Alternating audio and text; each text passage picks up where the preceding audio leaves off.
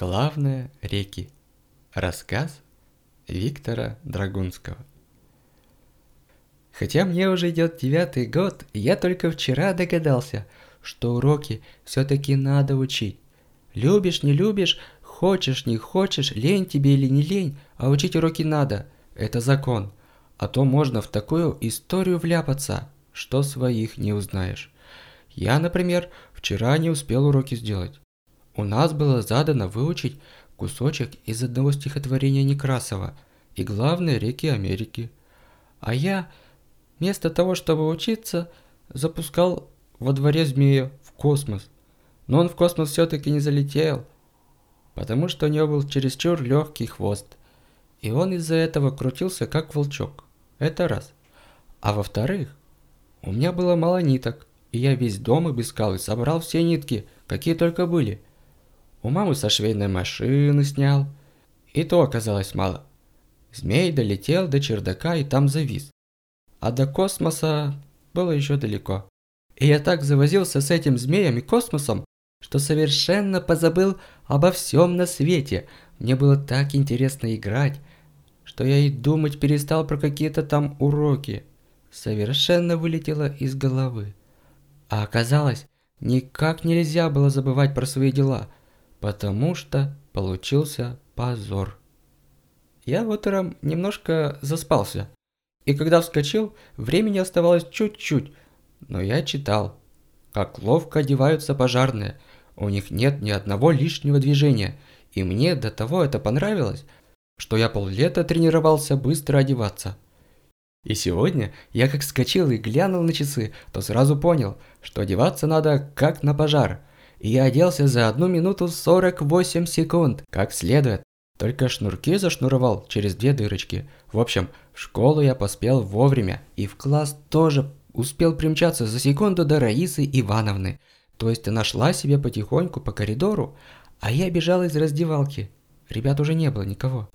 Когда увидел Раису Ивановну издалека, я припустился во всю прыть и, не доходя до класса каких-нибудь пять шагов, обошел Раису Ивановну и вскочил в класс. В общем, я выиграл у нее секунды полторы. И когда она вошла, книги мои уже были в парте, а сам я сидел с Мишкой, как ни в чем не бывало. Раиса Ивановна вошла, мы встали и поздоровались с ней, и громче всех поздоровался я, чтобы она видела, какой я вежливый. Но она на это не обратила никакого внимания. И еще на ходу сказала «Кораблев, к доске!» И у меня сразу испортилось настроение, потому что я вспомнил, что забыл приготовить уроки, и мне ужасно не хотелось вылезать из своей родимой парты.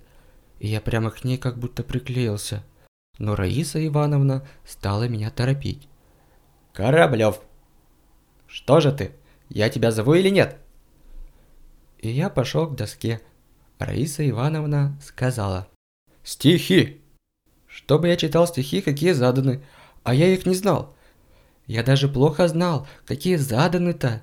Поэтому я моментально подумал, что Раиса Ивановна, может быть, забыла, что задано, и не заметит, что я читаю, и я бодро завел. Зима. Крестьянин, торжествуя, на дровнях обновляет путь. Его лошадка, снег почуя, плетется рысью как-нибудь. «Это Пушкин», — сказала Раиса Ивановна. «Да», – сказал я, – «это Пушкин, Александр Сергеевич». «А я что задала?» – сказала она. «Да», – сказал я. «Что да? Что я задала? Я тебя спрашиваю, Кораблев». «Что?» – сказал я. «Что-что? Я тебя спрашиваю, что я задала?» Тут Мишка сделал наивное лицо и сказал – да что он не знает, что ли, что вы Некрасова задали? Это он не понял вопроса, Раиса Ивановна. Вот что значит верный друг. Это Мишка таким хитрым способом ухитрился мне подсказать, а Раиса Ивановна уже рассердилась. «Слонов! Не смей подсказывать!» «Да», — сказал я. «Ты чего, Мишка, лезешь? Без тебя, что ли, не знаю, то Раиса Ивановна задала Некрасова. Это я задумался, а ты тут лезешь, сбиваешь только. Мишка стал красный и отвернулся от меня. А я опять остался один на один с Раисой Ивановной. «Ну?» – сказала она. «Что?» – сказал я.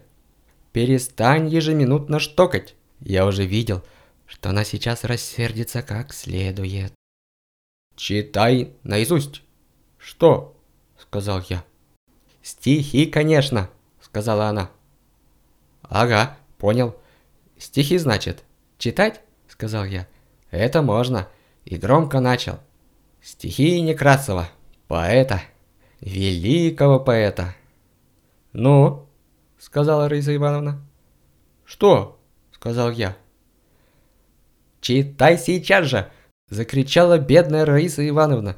«Сейчас же читай, тебе говорят! Заглавие!» Пока она кричала, Мишка успел мне подсказать первое слово. Он шепнул, не разжимая рта, но я его прекрасно понял, поэтому я смело выдвинул ногу вперед и продекламировал. «Мужичонка!» Все замолчали, и Раиса Ивановна тоже. Она внимательно смотрела на меня, а я смотрел на Мишку, еще внимательнее. Мишка показывал на свой большой палец и зачем-то щелкал его по ногтю. И я как-то сразу вспомнил заглавие и сказал «С ноготком!» и повторил все вместе. Мужичонка с ноготком. Все засмеялись, Раиса Ивановна сказала «Довольно, Кораблев, не старайся, не выйдет. Уж если не знаешь, не срамись». Потом она добавила «Ну а как насчет кругозора? Помнишь, мы вчера сговорились с всем классом, что будем читать из сверхпрограммы интересные книжки. Вы вчера решили выучить названия всех рек Америки. Ты выучил? Конечно, я не выучил. Этот змей, будь он неладен, совсем мне всю жизнь испортил. Я хотел во всем признаться Раисе Ивановне, но вместо этого вдруг неожиданно, даже для самого себя, сказал. Конечно, выучил, а как же? Ну вот, исправь это ужасное впечатление, которое ты произвел чтением стихов Некрасова. Назови мне самую большую реку Америки, и я тебя отпущу. Вот когда мне стало худо, даже живот заболел, честное слово. В классе была удивительная тишина, все смотрели на меня, а я смотрел в потолок. И думал, что сейчас уже наверняка я умру. До свидания все. И в эту секунду я увидел, что в левом последнем ряду Петька Горбушкин показывает мне какую-то длинную газетную ленту, а на ней что-то намалевано чернилами толсто намалевано. Наверное, он пальцем писал. И я стал вглядываться в эти буквы и, наконец, прочел первую половину. И тут Раиса Ивановна снова. «Ну, Кораблев, какая же главная река в Америке?» У меня сразу же появилась уверенность, и я сказал «Мисси-писи». Дальше не буду рассказывать, хватит. И хотя Раиса Ивановна смеялась до слез, но двойку она мне влепила «Будь здоров». И я теперь дал клятву, что буду учить уроки всегда, до глубокой старости.